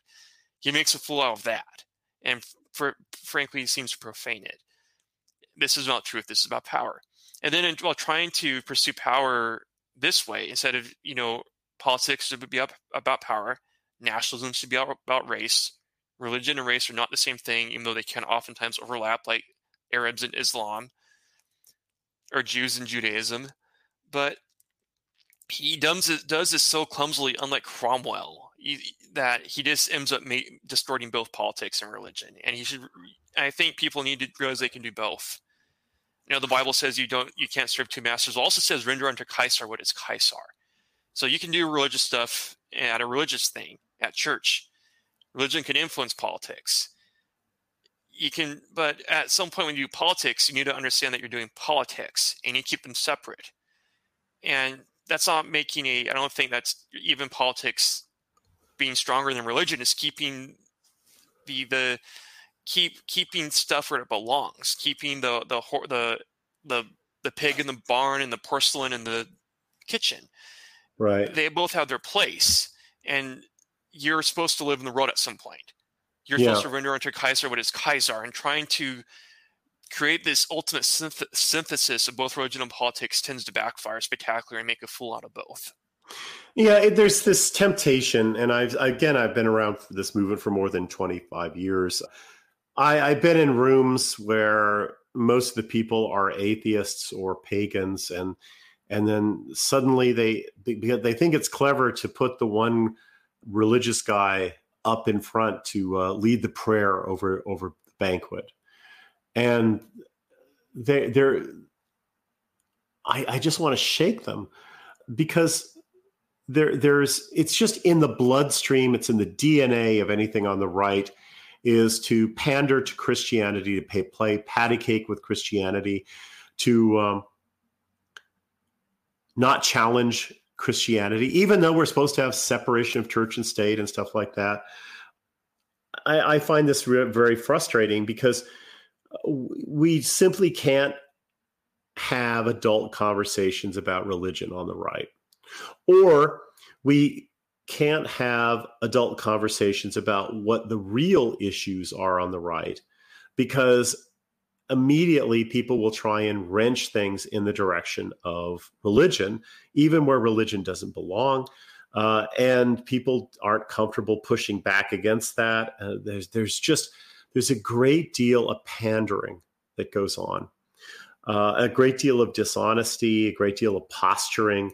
Uh, and it's just very tiresome because, you know, and the other thing is there's a certain amount of pragmatism here. Uh, two set, two kinds of pragmatism. Uh, there are people who think, okay, well, I don't want to talk about race because that's icky. Uh, so let's use Christian as a euphemism for white people, even though that doesn't make any sense historically or in terms of the global present. Uh, uh, people also think, well, I want to communicate with people and motivate people, and people are irrational and religious. So let's cast things in religious terms. And again, well, that's fine if you want to be sectarian, but I'm sorry, it, it is it is a self-limiting thing. You might intensify your power over a minority or a, a small group of people who are susceptible to those kinds of appeals and and many christians aren't. Uh, that's that's the thing that that gets me. Fuentes doesn't just talk about christian nationalism it's catholic nationalism. He wants a catholic theocracy in america the first people who are going to be at daggers with him about that and willing to shed blood it's not somebody like me it's it's protestants right?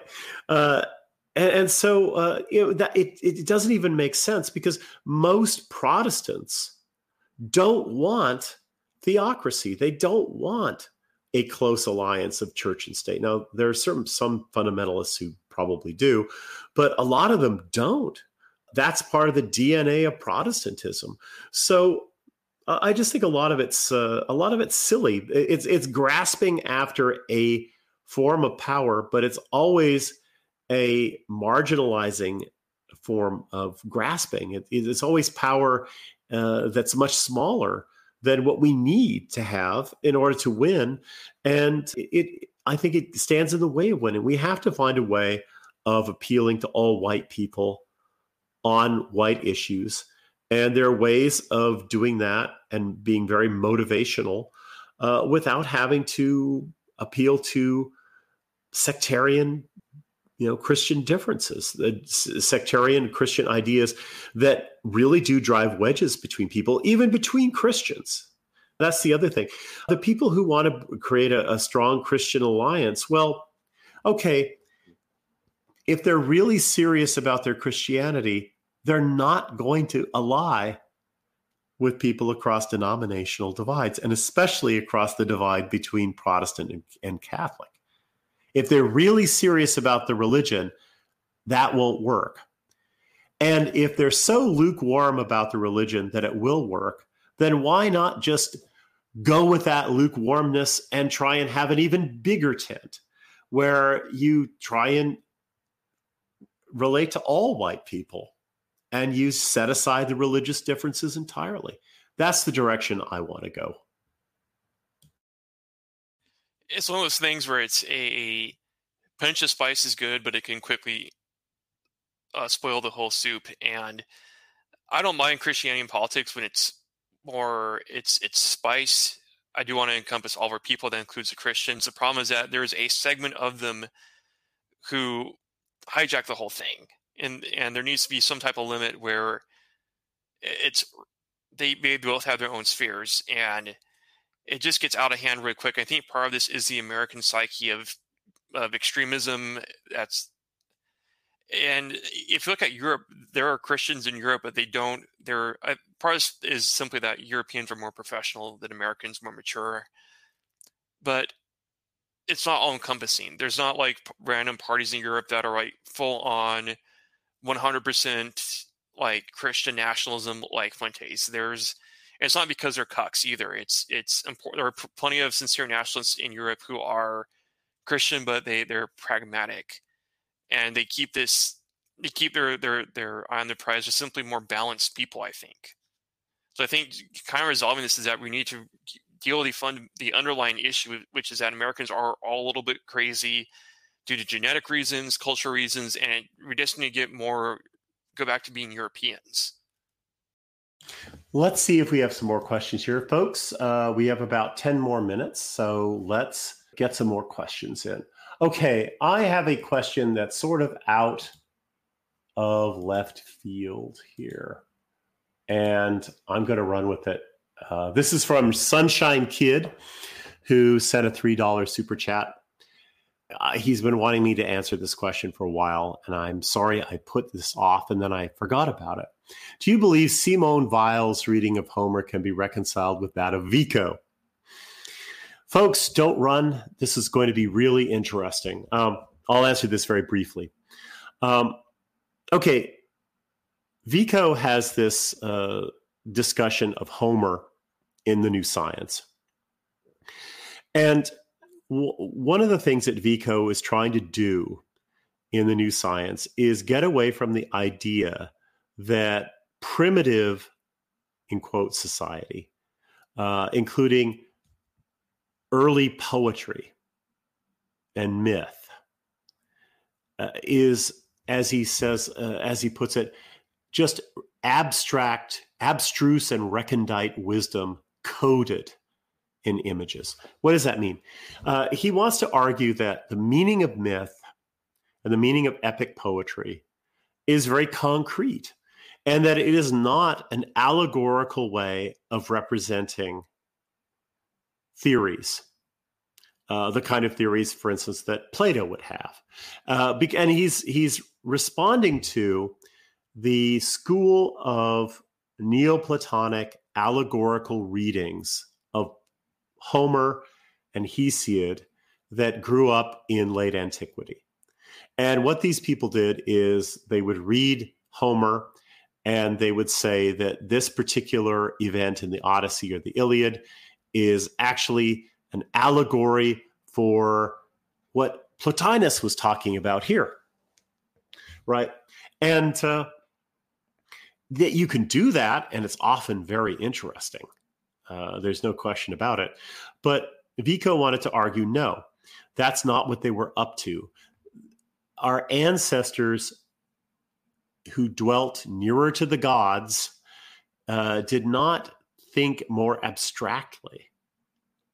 They actually thought in very concrete ways. And therefore, it's best to read uh, the these myths in, in very concrete ways and not to allegorize them and try and read in later, more theoretical and advanced, in quotes, uh, forms of uh, thinking into them.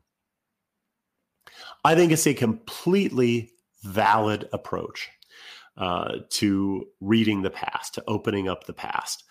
Uh, Vico argued that in the golden age, people were not plugged into cosmic wisdom, right?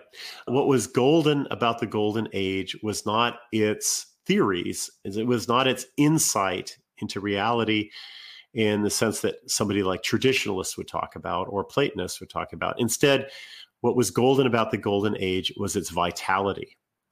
Uh, and its vitality was very much caught up uh, in terms uh, with uh, a very imagistic and concrete way of thinking. And this is what gives rise to poetry and epic.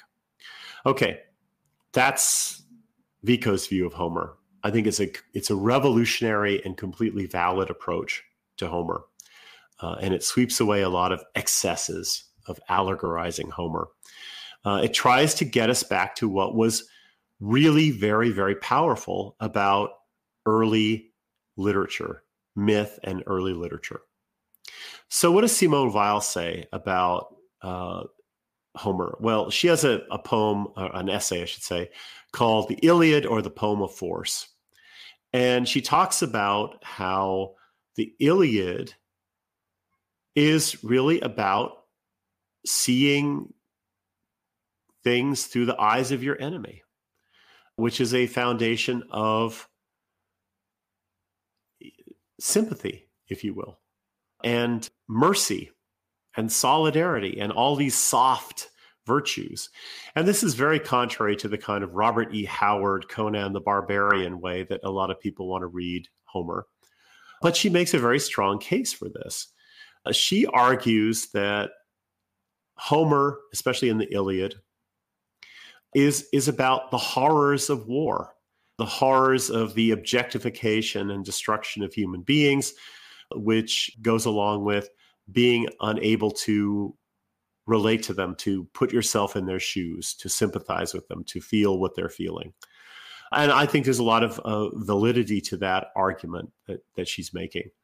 Now, is this consistent or inconsistent with what Vico is saying? They're really just talking about different things entirely. Vico is would not say that Weil is engaged in some kind of allegorical reading of Homer. No. What she's simply trying to do is look at the surface of it and, and look at the effect that it has on people who read it. And, uh, and, and, and her, she draws her conclusions from that. She's not saying that this really means something completely different on a different level of reality she's she's really very much engaged with the actual text and the passions and the characters and trying to come up with a reading that emphasizes the education that you get from Homer in sympathy with other human beings. Now, what she does is she tries to li- uh, link this with Christianity. And Weil has this idea of a Helleno Christian tradition. She wants to emphasize that Jesus was a Hellenizer Jew and that a lot of the things that are virtues for Christians are actually virtues for the pagans as well. This is completely contradictory to the kind of reading, uh, of course, that uh, Nietzsche gives to Christian and pagan ethics. And so it's a very, very challenging approach. And, and I think there's a lot of validity to it honestly. But it, it's not something that Vico would look at and say, this is an illegitimate allegorizing approach. He might even find it very, very interesting. In this essay, The Iliad or the Poem of Force, uh, she talks about how whenever anybody wants to justify something evil, they always cite the, the Old Testament or the Romans. Whereas she believes that there's no such thing as a Judeo Christian tradition, and that what's revolutionary about Christianity is what it takes from Hellenic thought. And therefore, she talks about a Helleno Christian tradition, which I think is very interesting because it's it's a move that uh, is consistent with a pattern you can see from late antiquity on up to the 20th century when she wrote. There are certain Christian writers, and she was born Jewish, but she was Christian. There are certain Christian writers who, when they actually read the Old Testament, are so horrified by it. They recoil from it. And they try and find some way of erecting a firewall between Judaism and Christianity. one of the ways of doing this is through allegorical reading. This is what Origen does. This is what Swedenborg does more than a thousand years later. Others go so far as Marcion. Marcion said that the God of the Old Testament actually isn't God, is basically the devil. He's the evil demiurge, which is a character out of Plato's Timaeus. It's a, it's a Gnostic idea of an evil creator of the material world and says that the Jews are the, the people of the demiurge and that uh, the true God uh, is, is, is not the God of the Jews and that Jesus came to save us from the God of the Jews which basically is how a lot of Christians understand Jesus. They think Jesus came to save us from God and all this Trinitarian stuff about him really being God. Well, everybody eye rolls at that eventually. So Weil is in that tradition of trying to uh, create a cordon sanitaire against Judaism within Christianity. And so she rejects this Judeo Christian hyphenation and she emphasizes how radically Hellenic Jesus is, which is another way of saying how European Jesus is, which is which is an interesting approach. And if some Christian nationalists were really serious about ideas, they, they might actually look into stuff like this. But I've seen no evidence that Nick Fuentes has ever read a book. Anyway, uh, so thank you for that, and I apologize for uh, forgetting about this for a while. Let's see if there's some new questions here, and uh, uh, if not, we'll just wrap up. So I want to see if there's some questions on Odysee or DLive. Anything new? Board Troll has donated one lemon. Thank you very much. Uh, and Diogenes has donated five US dollars. There is a line in the movie Geronimo, not bad, extremely anti white. What a surprise that applies to white nationalists. There are so few of us left. We should not hate each other. Greg Watch, Q&A, race-related League of Gentlemen. Jack Hawkins, please. What do you think of Nietzsche's The Antichrist? Well, that's several things. Okay, I'll look at Geronimo, League of Gentlemen. Okay. Uh, if it has Jack Hawkins in it, that's that's interesting. Uh, what do I think of Nietzsche's The Antichrist? Well, I read Nietzsche's The Antichrist uh, when I was in my late teens. and I read that along with Twilight of the Idols, and it was hugely uh, impressive. Uh, I, I do think that Nietzsche has, there's a lot of power to Nietzsche's critique of Christian values. But I do think that someone like Simone Weil uh, can make a, a very, very powerful counter argument. And uh, I, I, think that that would that'd be a great topic for an essay or even a book, just to put these two thinkers in contradistinction and, and in dialogue with one another. I think that would be an absolutely fascinating, absolutely fascinating writing project. You know, it, it, it's easy to say, "Oh, wow, this is really cool." When you're reading the stuff from the genealogy of morals or the Antichrist about the slave morality, right? But then you see him doing the same thing when he talks about Wagner, and you realize it's just all massive ad hominem psychologizing. And uh, in the end, it's not an argument. It's like a cool story. It's a cool story, Fred, but it's not actually an argument. And even if you can show that Christian values arise in the most unimmaculate way possible. That doesn't mean they're false. There's a there's a brilliant essay by Leszek Kolakowski called Why We Need Kant. I think that's the title of it. Kant is in the title of it. I read this 30 years ago and it profoundly affected me. Why do we need Kant? And basically you could you could reformulate it as why do we need need slave morals? We need slave morals because in the modern world, we're all this far from being slaves. And we need a, a moral standpoint from which we can push back against these encroaching forces that level us and objectify us and dehumanize us. That's why we need that.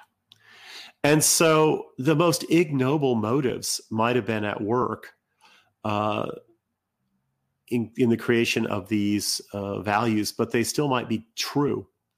And and and exactly why should we not take the uh, the the perspective of people who are oppressed seriously? Which is sort of an assumption that Nietzsche has, right? honestly, I, I think uh, I think that you can say that Christianity, modern liberalism, ideas of human rights, etc. These are all uh, Kantianism, the idea that there's human dignity. All of this is slave morality.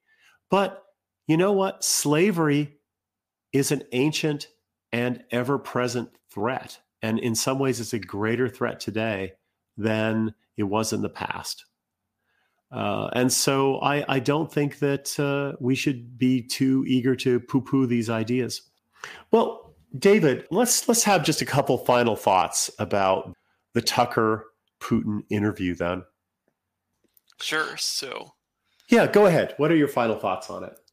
So the West the West absolutely hates not us the West, but the current establishment in DC and all that. They absolutely hate history and tradition. Putin plays footsie with it, but not, despite that, the huge historical lesson, does not like, quote, Nazism, which is a shorthand for ardent, sincere nationalism. So the fact that the two, these two evil regimes, these two, the two most powerful regimes, even though that's relative power, they're both pretty incompetent. They're powerful because they're dealing with each other and with losers at home, at least in America that these two things that these two titans, or at least relative titans, fear is nationalism, tradition, order, history, fanaticism. That means we maybe want to look into those things. That is apparently their kryptonite. Yeah, that's great. I I, I agree with that. Uh, all this uh, all this anti-Nazi talk, uh, all this anti-nationalist talk. Uh, neither side supports uh, Ukraine for the right reasons or opposes Ukraine for the right reasons. Uh, we we should be defending Ukraine because they're defending blood and soil nationalism there, and that's what we stand for. It's not happy talk about liberal democracy and stuff like that, which is what the you know the the Biden government, the Biden regime is talking about. So my my final thoughts on this, I like I said, I think that this interview was not good for the people who really like Putin on the right. And it was good for people like me who are critics of Putin on the right. Uh, I, I don't think this is going to help uh, Putin at all in the West. Uh, in fact, I think it's going to harm him. I, I think it, he just comes off as alien and uh, out of touch and and hard to relate to, and uh, that's that's not good for his cause. Uh, and so I'm I just think this was a huge wasted opportunity.